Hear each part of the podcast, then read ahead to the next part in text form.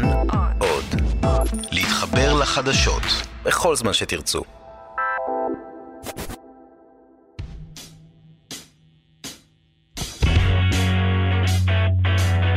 פוליטיקן, הסקת הבחירות של כאן חדשות.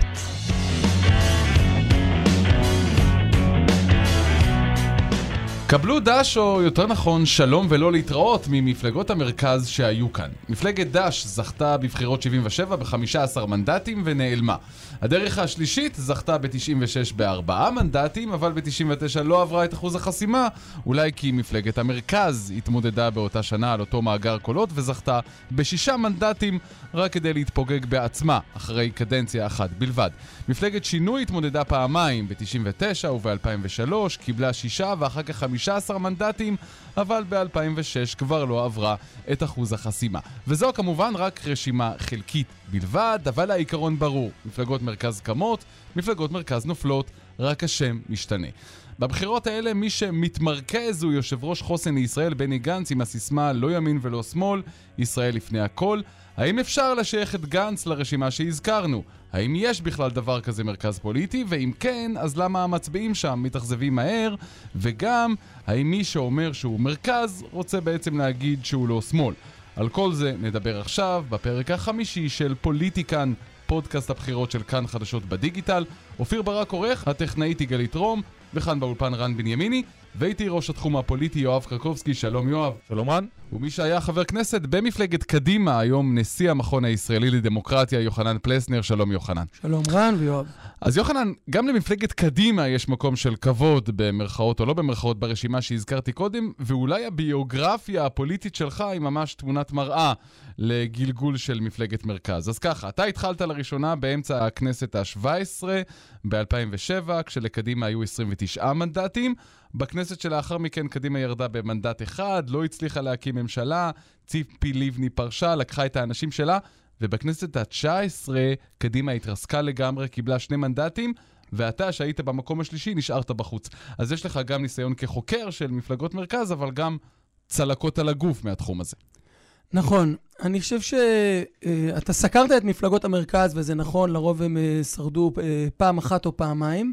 אני חושב שדבר ראשון חשוב לעשות את ההבחנה בין מפלגת מרכז שהיא אלטרנטיבה שלטונית, מה שהייתה קדימה, היא הייתה תוצאה של האכזבה גם מהרעיון של ארץ ישראל, האכזבה בימין מהרעיון של ארץ ישראל השלמה, אחרי שנות ה-שמונים וה-תשעים והאינתיפאדה השנייה, וגם האכזבה בשמאל מהפרטנר ומההתכנות להשיג שלום. הקריסה של שני הרעיונות הגדולים של הימין והשמאל בשנות ה-תשעים הביאה להולדת של, או לתזוזה של ישראלים רבים למרכז, ולהולדת של הרעיון של מפלגת מרכז כאלטרנטיבה שלטונית, שבפעם הראשונה באה לידי ביטוי בהקמה של קדימה, כשאריק שרון עזב את הליכוד והקים את קדימה, שקיבלה בעצם שני שליש מהבוחרים היו מרכז ימין, ושליש היו מרכז שמאל. זה שונה ממפלגות המרכז האחרות שציינת, שהן מפלגות אה, אה, שעוסקות בנושא אחד, מה שנקרא single issue כן. parties. אני רוצה, אבל אני רוצה ללכת יותר רחוק. אתה התחלת את מפלגות המרכז מיגאל ידין וד"ש, אבל זה היה עוד לפני. היה אפילו עוד לפני כן, היו על המדעין, הבלתי מפלגתיים והליברלים. הפרוגרסיבים בשנות ה-חמישים. המרכז החופשי, זה בעצם היו מפלגות שעסקו בעיקר בנושאים החברתיים, כלכליים, במישור הליברלי. הייתה להם נטייה יותר ימינה, אבל הם היו מפלגות מרכז, הם נעו בכל זאת על הציר הזה שבין הליכוד לבין העבודה. אז אפשר באמת להתחיל לחורה, אבל בואו קודם כל ניישר קו. מה זה בכלל מפלגת מרכז? איך, איך מגדירים את זה, יוחנן? תראה, שאלה מצוינת, ואני חושב שחשוב מאוד להגדיר את זה מהסיבה הבאה. יש לא מעט שטוענים, בעצם מפלגת מרכז זה מפלגה של כאלה שלא הצליחו להחליט אם הם ימין או שמאל, או לא רוצים להגיד אם הם ימין או שמאל, ואז הם מאממים את זה ואומרים, אני איפשהו באמצע באיזושהי נקודה אמורפית. וגם סקרי דעת הקהל, אני חושב שגם פרוגרמטית אפשר לראות, יש דבר כזה, מרכז מבחינה אידיאולוגית בצירים העיקריים של מדיני ביטחוני, חברתי כלכלי וגם בשאלות האזרחיות יש דבר כזה, אה, עמדות של מרכז, ובמובן הזה זה עד היום אני חושב שלא הצליחה, כולל לא קדימה, אף מפלגה לא הצליחה להגדיר מספיק טוב מהו המרכז, ולמרות זאת עשרות אחוזים של ישראלים מגדירים את עצמם את המרכז. זאת אומרת, למרות שזה לא... אבל אתם במכון הישראלי לדמוקרטיה כן מצליחים מבחינה... לאפיין את המרכז, זה נכון. אז איך? תראה, אני חושב שהמרכז הוא בנושאים האזרחיים הוא יותר ליברלי, במובן הזה של כלכלה חופשית עם סולידריות, מציאת נקודת האמצע בין גם סולידריות חברתית וגם כלכלה חופשית. יש לזה שורשים עמוקים עוד, כמו שיואב ציין, במפלגות הליברליות של פעם, בנושאים של דת מדינה, גם יותר פתיחות, יותר פלורליזם יהודי. בנושא המדיני-ביטחוני, זה משלב את הסקפטיות של הימין מהצד השני, מהיכולת להגיע עם הצד השני לאיזשהו הסכם שלום, ומצד אחד את ה את ה שאיפה שבאה יותר משמאל של לשמור על הרוב היהודי המוצק של המדינה.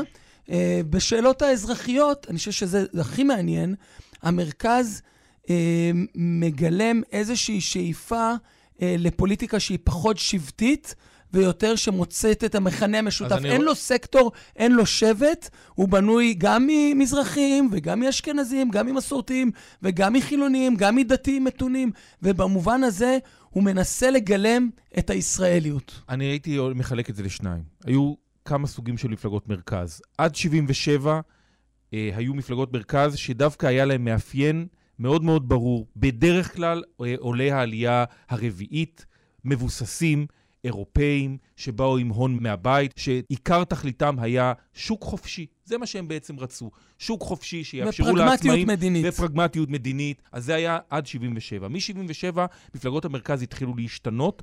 לרגע אחד זאת הייתה מפלגה ששינתה את המציאות הפוליטית בישראל. בזכות ד"ש, לא רק בזכות בגין, היה מהפך ב-אלף תשע מאות שבעים ושבע. כשיגאל ידין החליט לחבור לקואליציה עם בגין, אז בעצם היה המהפך. אבל, אבל ד"ש שרדה בעצם רק קדנציה אחת באופן אמיתי. אחר כך באו המפלגות אה, שבעצם התחילו להתבסס כתוצאה משינוי שיטת הממשל בישראל. בעצם ב-אלף תשע מאות תשעים ושתיים, כשעברנו לש, לשיטת ממשל של אה, בחירה ישירה, אחרי בחרותו של רבין ובבחירות תשעים ושש, אז ראית מפלגות מרכז שהתכלית המרכזית שלהם באמת זה אה, אה, לנסות להחליף שלטון בלי להצביע ליכוד או מערך. השלטון הדו-מפלגתי עבר מן העולם, ואז צצה המפלגת המרכז והדרך השלישית, ויותר מאוחר שינוי. לאורך שנים מכנים את מפלגות המרכז בשנים האלה, משנות ה-תשעים ועד היום, החולות הנודדים. זה לא סתם ימין, לא ימין, לא שמאל, רק חול וחול. גם מפלגות מצב רוח. בדיוק, מפלגות, מפלגות אווירה.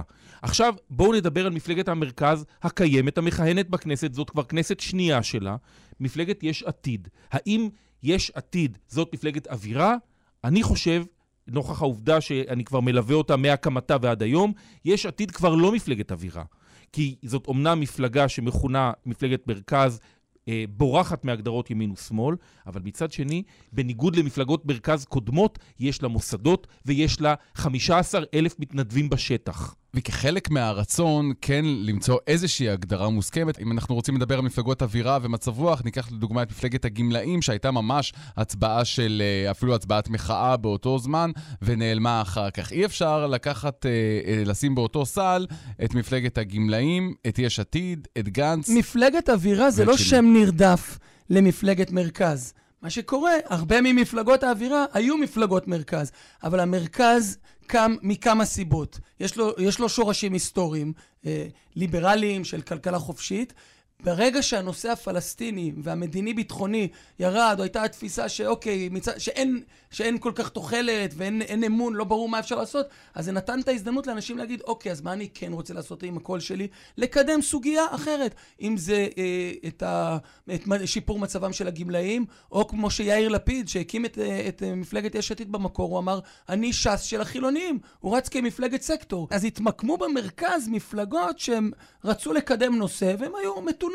בנושאים האחרים. אז למה תוחלת החיים שלהן כל כך קצרה? משתי סיבות. אחת, לבסס, להקים מפלגה זה קל, יש התלהבות, יש מצב רוח, להקים מפלגה זה קל, אבל לבסס מפלגה שורשים, ומי כמוני יודע, כי מי שהיה המנכ"ל הראשון של, של מפלגת קדימה. קדימה, עם כל המומנטום, ו-שמונים ראשי ערים, ו-חמישה עשר שרים, ו-שלושים חברי כנסת, ומפלגת שלטון, ומה, שת- ומה שאתם לא רוצים, בסופו של דבר, להקים ולבסס מוסדות, צריך, זה עבודה קשה, צריך לזה הרבה מאוד מוטיבציה, צריך גרעין קשה של אנשים ש, שרתום למשימה הזאת, ועד היום לא ראינו את זה. וזה אגב באמת זה... יוצא דופן, כי אנחנו בדרך כלל רואים מפלגות כאלה, מפלגות מרכז, אווירה וכולי, מנהיג אחד, קריזמטי, דיקטטור. למה נוצרו המפלגות דיקטטור האלה? כי תומי לפיד נפגע כתוצאה מהעובדה שהמפלגה שלו היה לה מוסד דמוקרטי שבעצם בא וניסה לעלות על, על רשב, על אברהם פורז ועל תומי לפיד. זאת הסיבה שבנו יאיר לפיד הקים מפלגה דיקטטורית. קדימה שיוחנן פלסנר היה המנכ"ל שלה קיימה פריימריז גם להנהגת המפלגה וגם לחברי הכנסת. והדבר הזה שם, היו שם סיפורי שחיתויות מפה עוד להודעה חדשה, לא כולם נחקרו עד תום. זאת אומרת שהמפלגות המרכז שניסו לחכות את המפלגות המקובלות, הוותיקות, העבודה והליכוד, שם הם כשלו. זאת הסיבה שכל המפלגות שקמות כתוצאה מכך, יש להם תקנון מאוד ברור. אני היושב ראש עד אלפיים עשרים וחמש לפחות, כך יאיר לפיד, כך חוסן לישראל, כך תלם של יעלון. אבל יואב, אתה צודק שהם כשלו במבחן התוצאה בהקמת מוסדות מתפקדים ומפלגה עם חברים אמיתיים ומחויבים, כשלו במבחן הזה. אבל זה לא אומר שאם רוצים באמת לבסס מפלגת מרכז, אין שום חלופה למעט הקמת מפלגה רצינית אמיתית עם מוסדות ואנשים אמיתיים בשטח. אתה נתת את הדוגמה של יש עתיד, שאני מסכים איתך, הקימו שם מפלגה אמיתית. יש עוד סיבה, אבל אמרנו דרך אחד הקושי האמיתי והמחויבות הנדרשת כדי להקים מפלגה אמיתית עם מוסדות ופעילים. הדבר, ורעיונות. הדבר הנוסף הוא האופי של מצביעי המרכז. מצביעי המרכז הם לא סתם חולות נודדים, הם באופי, הם פחות שבטיים, הם מראש לא רואים את עצמם כאנשים שהם מחויבים פוליטית למפלגה ספציפית, כמו אני נולדתי מהליכוד או ש"ס או מפא"י. או שאין דבר כזה מרכז פוליטי. לא, יש, יש סדר גודל של כרבע מהישראלים, כשאתה שואל איך אתה מגדיר את עצמך פוליטית, אומרים אני מרכז. ואנחנו רואים את המספר הזה באופן קונסיסטנטי, עקבי, כבר ש... כמעט שני עשורים. אבל פעם הליכוד והעבודה הכילו בתוכם את המרכז. עד אלף תשע מאות תשעים ושתיים הם הכילו בתוכם כן, את, אבל... אותו, את אותו ביטוי מרכזי. הם היו מפלגות שיכולת לראות את עצמך אה, אה, חבר בהם אם אתה מגדיר את עצמך כמרכז או מצביע להם. אתה אבל, צודק, אבל, אבל אם היית שואל אז את הציבור הישראלי, איך אתה מגדיר את עצמך? ימין מתון, שמאל מתון, ימין, שמאל, מרכז? הרבה פחות ישראלים ב-תשעים ושתיים היו אומרים אני מרכז. היום יש ישראלים רבים שמגדירים את עצמם כמרכז, וזה עוד כשאין דברים, אין אה, נציגים שמוכרים את הרעיון של מרכז בצורה אה, אה, אפקטיבית, ועדיין יש קהל ישראלי גדול במרכז, הקה, הקהל הפוטנציאלי הוא עוד הרבה יותר גדול, אבל זה לא אומר שבאופי שלהם הם נאמנים למפלגה ספציפית, אלא הם הרבה יותר, תראה לי שאתה מקצוען, תראה לי שאתה רציני, תראה לי שאתה ראוי לקול שלי, ואני אתן לך אותו. וכך הייתה קדימה, הייתה ראויה, קיבלה, לא הייתה ראויה, נדדו כולם. יוחנן פלסנר, במכון הישראלי לדמוקרטיה, אתם בוחנים את הפלח הספציפי הזה של הבוחרים שנוהים למרכז, אתם יכולים לאפיין מה הפוטנציאל של הפלח הזה? תראה, כרבע מהאוכלוסייה הישראלית הבוגרת מגדיר את עצמו כבוחרי מרכז. למעלה מ-שלושים מנדטים. עכשיו, כשמסתכלים על הנתונים, רואים שגם לא מעט בימין, שמגדירים את עצמם כימין מתון ושמאל מתון, מבחינת העמדות ברוב הנושאים, הם העמדות שהן די דומות למרכז. למשל, ביחס לשאלות של פלורליזם, סובלנות לקהילת להט"ב, מערכות אכיפת החוק ועצמאותן. כלומר, עם עוד קצת מאמץ של אותו מתמודד שפונה למרכז, הוא יכול אפילו הרבה יותר מ-שלושים מנדטים. הפוטנציאל הוא גדול מאוד במרכז, הוא מאוד מאוד גדול, ולצד זאת, בוחרי המרכז, מרכז, כבר הוכיחו שהם לא בכיס של אף אחד, ולכן לא מספיק שאתה קורא לעצמך מפלגת מרכז, אתה גם יכול לא לעבור את אחוז החסימה, כך שהפוטנציאל הוא אדיר, אבל עדיין לא היה, לא הייתה אף מפלגה ואף אדם שהצליח להגדיר את המרכז כסדר יום שלם ומלא, שניתן באמצעותו להוביל את הישראליות, ולגרום להזדהות עמוקה של, של רוב הישראלים. אני חושב שהליכוד מצליח להיות המפלגה היחידה הקיימת היום במדינת ישראל באופן אמיתי, האתגר האמיתי של ראשי מפלגות המרכז זה לנסות לייצר את אותו יחס אמוציונלי שיש לבוחרי הליכוד, למנהיגם ולמפלגה ולמותג מ"ח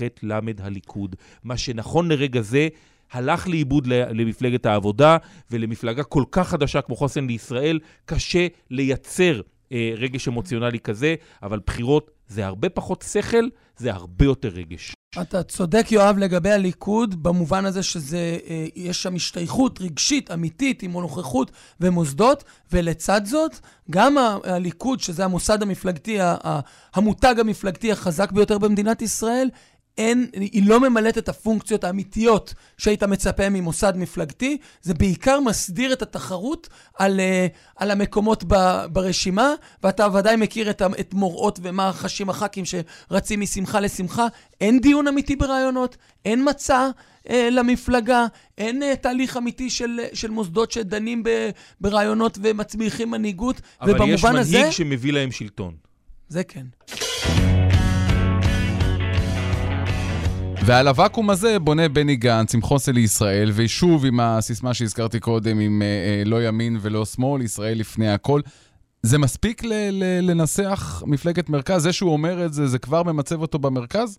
אני חושב שהמשמעות שלו כמפלגת מרכז זו לא הסיסמה, אלא המערכת שלמה של התכנים שהוא הציג, שהיא במידה רבה מציגה סדר יום לאומי במגוון רחב של נושאים, שחיתות ושלטון חוק, הנושא המדיני, הנושא הביטחוני, דת ומדינה, הנושאים החברתיים והכלכליים, ובמובן הזה זו יומרה לא להקים מפלגת מרכז שמקדמת נישה, בין אם זה לא דיברנו על, על כחלון שקידם את, ה, את נושא הדיור, עוד מפלגת הכלכלי, מרכז. נכון, אלא היומרה של גנץ לקדם סדר יום שלם ומלא, ובמובן הזה, הסדר היום הזה מתכתב עם התפיסות של הציבור שמגדיר את עצמו מרכז וגם ימין מתון. אז במה זה שונה ממפלגת מרכז יש עתיד? יש במרחב הפוליטי שלנו מקום לשתי מפלגות מרכז ויותר, אם מוסיפים גם את כחלון? תראה, אני לא בטוח שיש מקום לשתי מפלגות מרכז, אבל בעצם ה, מה שהקים בני גנץ זאת לא מפלגת מרכז.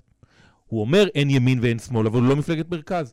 אלא? זו פלטפורמה לרשות ממשלה. מבחינתו, כל התשתית המפלגתית הזאת, היא לא, האידיאולוגיה שבה היא לא ממותגת על פי מחקרי מה זה מפלגת מרכז. מבחינתו, זה קודם כל האידיאולוגיה שבה הוא מאמין. שתיים, זה צריך להיות המנגנון שהביא אותו ל- לרחוב, לרחוב בלפור, לרחוב קפלן. אבל אני, אני לא מסכים איתך. כשהוא אומר אין ימין ואין שמאל, הוא אומר אני מרכז. השאלה שוב, כל מה שאנחנו מדברים עכשיו, זה מה זה מרכז. העמדות שהוא מביע, הן מתכתבות עם, ה- א', עם הסדר יום והעמדות של המרכז, ניציות ביטחונית, חוסר אמון בכוונות של הצד השני, לצד פרגמטיזם מדיני. י- זה המרכז. יאיר לפיד. עכשיו, האם יש חפיפה עם יאיר לפיד? המון. כן, אבל יאיר לפיד הקים מפלגת מרכז תחת דגלים של מפלגת מרכז, וכמו שאמרנו בהתחלה, לא הציב את עצמו כאלטרנטיבה שלטונית, לפחות לא בהתחלה. אה, היו לו רעיונות, היו לו, היה לו סדר יום סדור, אה, גיוס לכולם, מעמד אה, זהה, אנחנו הכל של מעמד הביניים, אתם זוכרים את הביטויים האלה? זה היה בסך הכל ב-אלפיים ושלוש עשרה, זה היה הביטויים של אלפיים ושלוש ו-תשעים ותשע של אבא שלו, זה בעצם הדגלים המרכזיים, היה אה, אה, מסד אידיאולוגי. בני גנץ מגיע להתמודדות הזאת בראש ובראשונה כדי להוות אלטרנטיבה לנתניהו, וכל היתר זו תפאורה, יותר נוח לעשות את זה מבחינתו מהמרכז, כי הוא מקווה להעביר. יואב, אתה צודק שהוא מציג את עצמו כאלטרנטיבה לנתניהו, אבל הוא מציג את עצמו כאלטרנטיבה לנתניהו מהמרכז, הוא בונה, הוא בעצם מנסה לבנות, בוא נראה מה יהיה עם זה. עכשיו להיכנס למה קורה בקרביים שלו ומה המוטיבציות, זה אני לא יודע. אבל מה שהוא עושה בפועל זה אלטרנטיבה שלטונית מהמרכז. אתה צודק שזה, יש הרבה חפיפות עם סדר היום של יאיר לפיד.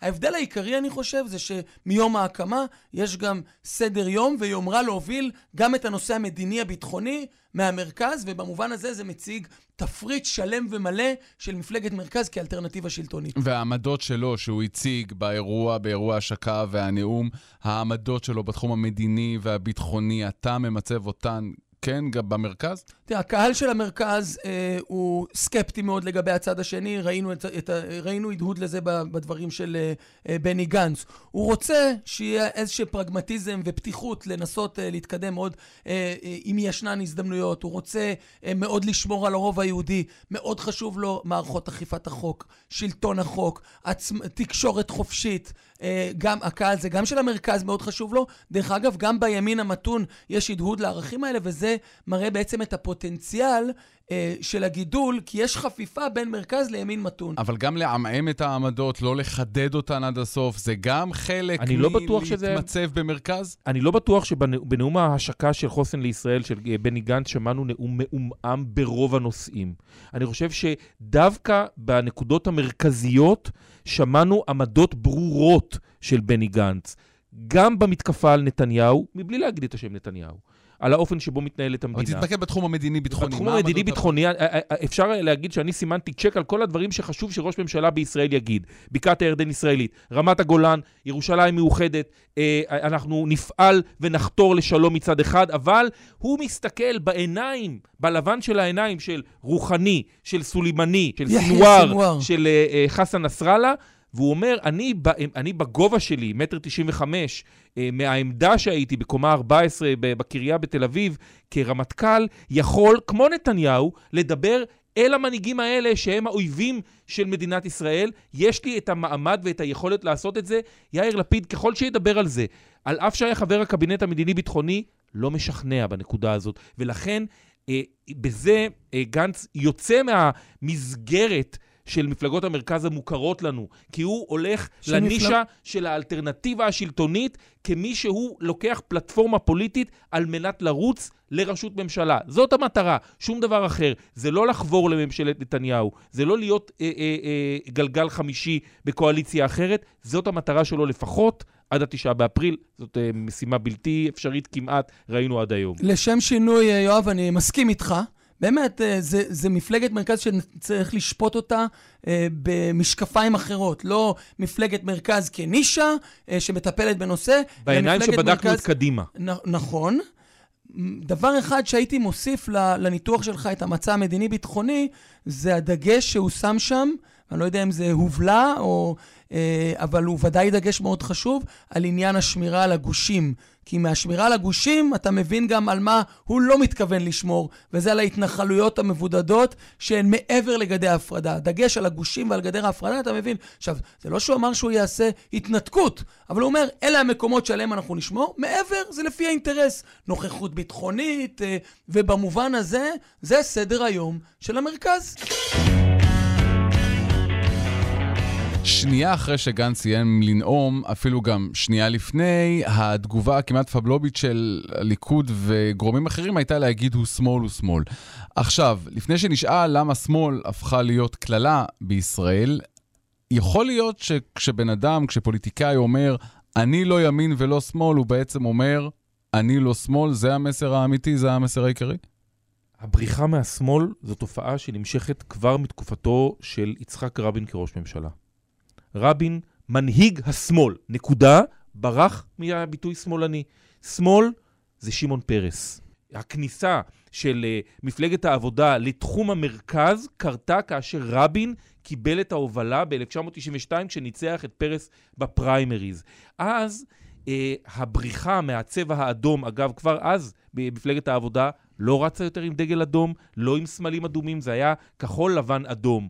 והמטרה הייתה להכניס יותר ציונות לתוך מה שנתפס כקומוניזם, מה שנתפס כסוציאליזם של שנות ה-שמונים, ה-שבעים, ה-חמישים, לברוח מכל הסמלים של מה שהקים את המדינה הזאת, מפאי והפנקס האדום. השמאל נתפס כדבר מאוד מגונה לאורך כל כך הרבה שנים, גם על ידי אנשים שכאילו השתייכו למחנה הזה, כי הכריחו אותם להיות בבנק הפועלים, והכריחו אותם אה, להיות בקופת חולים כללית, וגזלו מהם הרבה מאוד כספים ולא קיבלו כמעט שום דבר, זה תהליך חברתי עמוק רן. השמאלנות זה לא רק הביטוי של אם אתה מוותר על חלקי ארץ או לא, כי מי חתם על הסכם וואי בסופו של דבר, ומי ביצע את הסכם חברון, זה היה בנימין נתניהו. גנץ דאג להזכיר את זה בנאום שלו, ומי ישב גם עם ערפאת, גם בנימין נתניהו. זאת אומרת שזה לא רק עניין מדיני, זה עניין חברתי הרבה יותר עמוק, שמדבר גם על מאיפה אתה מגיע לארץ, בדר... על, על העניין העדתי, שככל שהמודעות המזרחית, שהיא דבר מבורך שהלך ו... ו... ו... והלך וצמח, אתה שומע לא מעט את רעיון הקיפוח שהיה, וזה הפריע לאנשים, והפנקס האדום הפריע לאנשים להתקדם כאן, בהיבטים הסוציאל-דמוקרטיים, הסוציו-אקונומיים שלהם. אבל הייתי, הייתי רוצה לקדם אותנו קצת בהיסטוריה.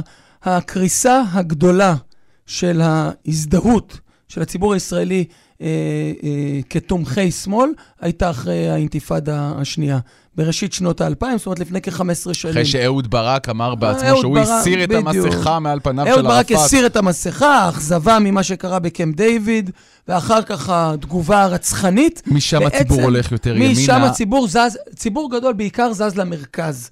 זז למרכז וחלק לימין המתון, אבל הרוב הגדול למרכז, מאז אנחנו רואים, היום הציבור הוא בערך קצת יותר מ-חמישים אחוז נמצא ב, בימין, ארבעים וכמה אחוזים נמצאים, או כרבע נמצא במרכז, ועוד פחות מ-עשרים אחוז בשמאל. עכשיו, למה אומר, למה דף המסרים האוטומטי כלפי גנץ היה, הוא שמאל, הוא שמאל? כי ברגע שאתה מלביש את המסגרת של ימין-שמאל, ומצליח למצב את גנץ כשמאל, הוא הופך להיות רלוונטי לפחות מ-עשרים אחוז מהציבור. אבל המילה שמאל מפעילה את מה שחשוב מאוד בבחירות. חיישני הפחד. חיישני הפחד, ויותר מזה, יש את העניין האמוציונלי. זה מפעיל רגשות קשים מצד חלק לא קטן מהישראלים. שים לב איך אהוד ברק ניצח ב-תשעים ותשע. הוא לא הלך כמו אה, אה, יצחק רבין, זכרו לברכה, על המותג מפלגת העבודה. הוא הלך לישראל אחת. ואיך הרצוג וליבני הביאו עשרים וארבעה מנדטים, הם ברחו ממפלגת העבודה אל המחנה הציוני. אבל אתם מסבירים לי מתי הציבור התרחק מהשמאל והפך להיות יותר מרכז ויותר ימינה, ומה הם התהליכים וכו'. אבל מתי המילה שמאל הפכה להיות כללה, הפכה להיות בושה, הפכה להיות כמעט בוגד? מה שאנחנו רואים במדד הדמוקרטיה האחרון שפרסמנו במכון הישראלי לדמוקרטיה, שהשסע המשמעותי ביותר, כשאתה מבקש את הישראלים לדרג, מה השסע הכי אה, קשה אה, בישראליות, יהודים ערבים, דתיים, חילונים, חרדים ואלה שאינם חרדים, ימין ושמאל, אתה רואה שימין ושמאל בשנה האחרונה הופך להיות השסע הכי משמעותי, זאת אומרת שאנשים בשמאל מרגישים מותקפים, ואנשים בימין רואים בשמאל אה, אה, פעמים רבות אה, שאינם פטריוטים או אפילו בואכה בוגדים, זאת אומרת השסע הזה הפנימי בין יהודים ויהודים, לא יהודים וערבים, כפי שהיה לפני מספר שנים, הוא שסע שעכשיו מאוד מאפיין את הישראליות, והשאלה היא למה, וחלק מזה קשור למגמות שאנחנו מכירים של אה, חיפוש אויבים מבפנים, של מתקפה כלפי מוסדות אכיפת החוק, כלפי אה, אה, ערכים של חופש, כולל חופש העיתונות, חלק מכל ה- השיח המתלהם שקשור גם בעניינים הדמוקרטיים, קשור גם במציאת אויבים מבפנים, ולכן העניין הזה הוא יותר טעון, ואם אתה מצליח להלביש במערכת בחירות על היריב שלך את הכינוי שמאלן, אז זאת פונקציית המטרה. העניין של דלגיטימציה לשמאל הוא נדמה לי, ותקנו אותי אם אני טועה, קצת ייחודי לישראל, כי אנחנו רואים מערכות בחירות בעולם, אני לא בטוח שבאמת אה, יש שם איזושהי אה, דלגיטימציה כזאת לעמדות אה, שמאל, ויכול להיות שזה דבר מזין את השני, כי כשיש יותר דלגיטימציה, אז אנשים שעמדותיהם שמאל אומרים, רגע, אולי באמת זה לא נכון לחשוב ככה. קודם כל, הימין שמאל, הימין שמאל הישראלי שונה לחלוטין מהימין שמאל האירופי והאמריקאי. זה לגמרי משהו אחר. בעוד שברוב המקומות בעולם מחלקים ימין שמאל על פי השקפות חברתיות כלכליות, אצלנו מחלקים את זה על פי אה, החלוקה הקלאסית של כן לוותר על חלקי ארץ או לא לוותר על חלקי ארץ. הביטוי שמאל מפעיל אה, את החיישנים הרגשיים השליליים בציבוריות הישראלית בגלל כמה דברים, אבל בראש ובראשונה, הסכם אוסלו. ומחיר השלום הכבד מנסו ששילמה החברה הישראלית, עשר שנות טרור קשות מאוד, שהביאו בסופו של דבר גם במהלכן לרצח ראש ממשלה בישראל, אה, כתוצאה מהסתה פרועה של גורמים פוליטיים, חברתיים ו, אה, ו, ורבנים. הדברים האלה בעצם הביאו, הפכו את השמאל לאויב, ויצרו את הסגמנט הכל כך קשה בהיבט הרגשי, כשמדברים על שמאל וימין. והדבר הזה האפיין את החברה הישראלית גם בשנות ה-שמונים.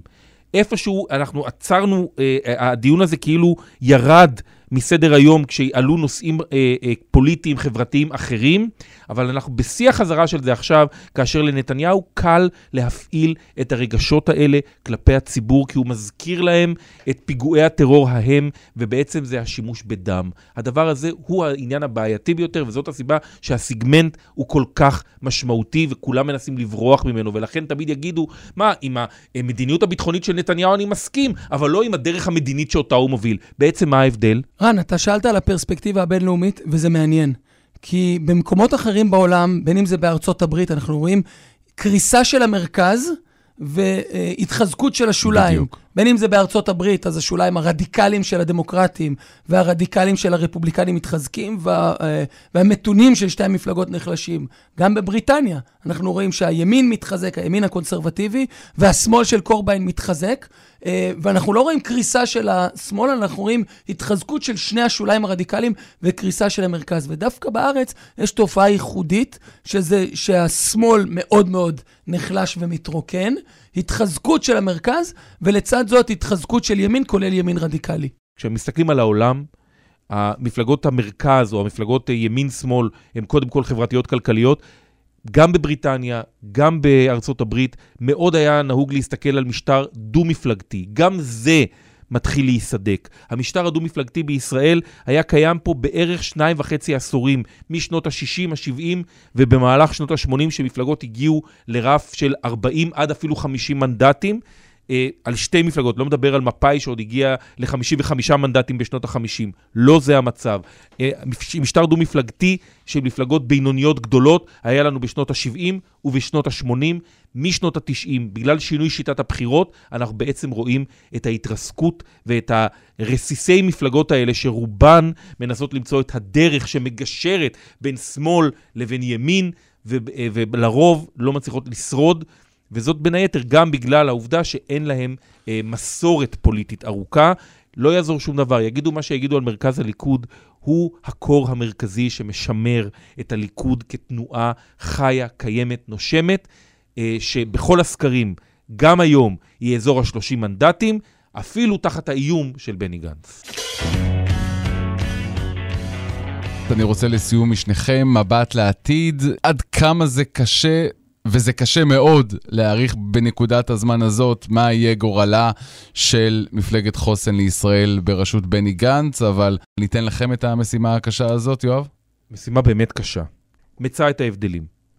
יאיר לפיד, כשהקים את מפלגתו בשנת אלפיים ושתים עשרה, אחרי שסיים את כל הסיבוב באולפן שישי, ואת כל הניסיון שלו לעשות קמפיין תוך כדי היותו עיתונאי, מגיש חדשות מרכזי, הוא הלך וצעד בארץ. ועד אה, יום הבחירות במרץ אלפיים ושלוש עשרה, הוא פגש רן ינואר. שבעים, זה היה ינואר, שבעים אלף בוחרים פוטנציאליים. שבעים אלף איש, הוא כינס שבעים אלף איש שהלכו הביתה ודיברו, זה, זה, זה שני מנדטים, אבל אלה שבעים אלף שהלכו ודיברו עם עוד שניים, שלושה אנשים ועוד שלושה, ארבעה אנשים, וכך הוא הגיע ל-תשעה עשר מנדטים. בני גנץ עוד לא פגש בוחר פוטנציאלי אחד בחוג בית. וזה ההבדל. למה יש עתיד הפכה להיות מפלגה, מפלגה אמיתית?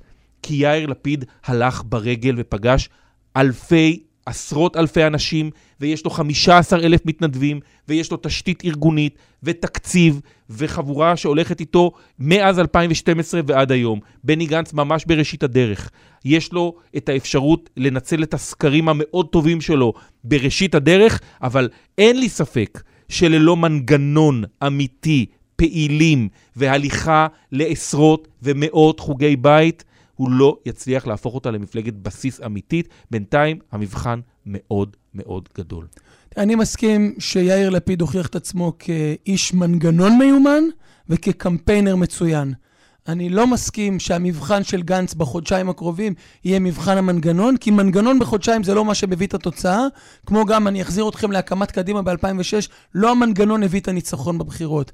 התוצאה של גנץ בבחירות האלה תהיה תלויה בראש ובראשונה, בסוג ובאיכות החיבורים שהוא יעשה, שבעצם ישקפו את הרעיון הזה של מפלגה גדולה, רחבה, שמשקפת ציבורים רחבים ומציגה אלטרנטיבה שלטונית. אז זה קודם כל החיבורים, ואחר כך באיכות הקמפיין, לאו דווקא במפגשים האישיים. היום יש כלי מדיה וכלי מדיה דיגיטלית, ובאיכות הקמפיין והעברת המסרים שלו, ובמובן הזה הוא יכול להגיע, הפוטנציאל של המרכז הוא פוטנציאל של מעל שלושים מנדטים, ודאי אם יהיו חיבורים, ודאי לפיד, ואם הקמפיין יהיה פחות מוצלח, ואם הוא לא יעשה את החיבורים הנכונים, ומפלגות מרכז אחרות, כולל לפיד, יעשו קמפיין יותר אפקטיבי, הוא גם יכול לסיים בפחות מעשרה. זה עד כדי כך המנעד רחב. יוחנן פלסנר, נשיא המכון הישראלי לדמוקרטיה, לשעבר חבר כנסת בקדימה, תודה רבה לך. תודה רבה. תודה רבה גם לך, יואב קרקובסקי, ראש התחום הפוליטי. תודה רבה לכם. ועד כאן הפרק החמישי של פוליטיקה, נסקת הבחירות של כאן חדשות בדיגיטל. אופיר ברק הוא העורך, הטכנאית גלית רום, כאן באולפן רן בנימיני. נשתמע בפרק הבא. ביי.